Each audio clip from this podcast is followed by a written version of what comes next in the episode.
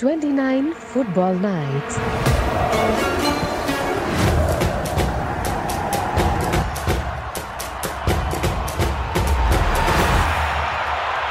താത്വികമായ എത്രയെത്ര അവലോകനം നടത്തിയിട്ടും ജർമ്മൻ ആരാധകർക്ക് പിടികിട്ടുന്നില്ല. എന്തുകൊണ്ടാണ് ജപ്പാനെതിരെയുള്ള ലോകകപ്പ് മത്സരത്തിൽ തോറ്റത്? ജർമ്മനി മര്യാദയ്ക്ക് കളിക്കാത്തതുകൊണ്ടാണോ അതോ ജപ്പാൻ നന്നായി കളിച്ചതുകൊണ്ടോ ഇതൊന്നുമല്ല ജപ്പാന്റെ ജയത്തിന് പിന്നിൽ ഒരു ജീവിയാണെന്നാണ് ചിലർ പറയുന്നത്. ഒരു നീർനായ കാരണത്രേ ജപ്പാൻ ജയിച്ചത്. ഒന്ന് പോടാപ്പാ എന്ന് പറയാൻ വരട്ടെ. ജീവികൾ നേരത്തെയും ഫുട്ബോൾ ലോകകപ്പിൽ പല ടീമുകളെയും ജയിക്കാൻ സഹായിച്ചിട്ടുണ്ട്. അതും വെള്ളത്തിൽ കിടന്നു വരെ. മൈതാനത്തേക്ക് പോലും അവയ്ക്ക് ഇറങ്ങേണ്ടി വന്നിട്ടില്ല. ഉദാഹരണത്തിന് രണ്ടായിരത്തി പത്തിലെ ലോകകപ്പ് മത്സരം. ദക്ഷിണാഫ്രിക്കയിൽ നടന്ന ആ മത്സരത്തിലെ താരം പോൾ എന്ന നീരാളിയായിരുന്നു. ജർമ്മനിയിലെ ഒരു അക്വറിയത്തിൽ കിടന്ന് പോൾ നടത്തിയ പ്രവചനങ്ങളിൽ എട്ടെണ്ണവും എട്ട് നിലയിൽ ഹിറ്റായി.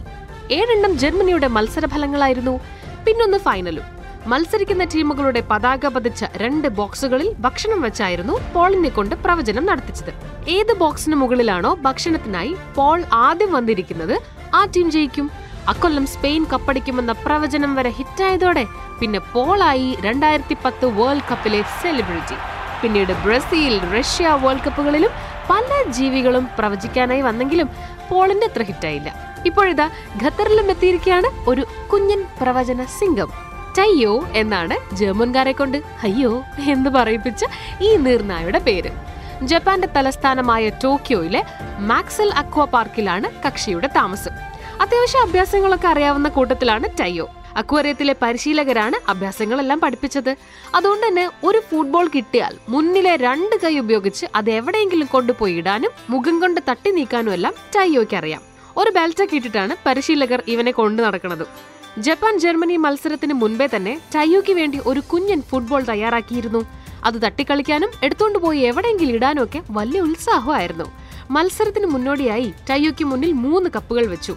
ഒന്ന് നീല ഒന്ന് മഞ്ഞ ഒന്ന് ചുവപ്പ്. നീലയിലായിരുന്നു ജപ്പാന്റെ പതാക.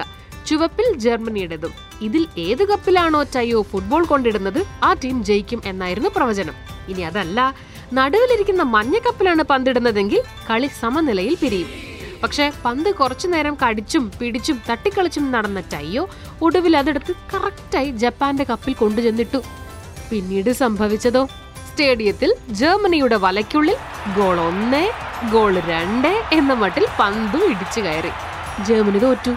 ജപ്പാൻ ജയിച്ചു. ടയ്യോയും ഹാപ്പി? ജപ്പാനും ഹാപ്പി. രാജ്യാന്തര മത്സരങ്ങളിൽ ജാപ്പനീസ് ടീമിന്റെ ഏറ്റവും വലിയ അട്ടിമറി ജയമായിരുന്നത്രേ അത്. പിന്നെ സന്തോഷം വരാതിരിക്കോ? മാത്രമല്ല ആദ്യ പകുതിയിൽ ഒന്നേ പൂജ്യത്തിന് ജർമ്മനി മുന്നിലുമായിരുന്നു. അന്നേരം പലരും പറഞ്ഞു കാണണം. നാല് തവണ ലോകകപ്പ് ചാമ്പ്യന്മാരായ ജർമ്മനി തോൽക്കണമെങ്കിൽ ഈ മണി പൂളിക്കണം. പക്ഷേ മത്സരം അവസാനിക്കുമ്പോൾ ദാ ടയോയുടെ പ്രവചനം കിറുകൃത്യം. ടയ്യോ കാരണം മാനം പോയ വേറൊരാൾ കൂടിയുണ്ട് ജപ്പാനിൽ ഒലീവിയ എന്ന തത്തമ്മയാണത്.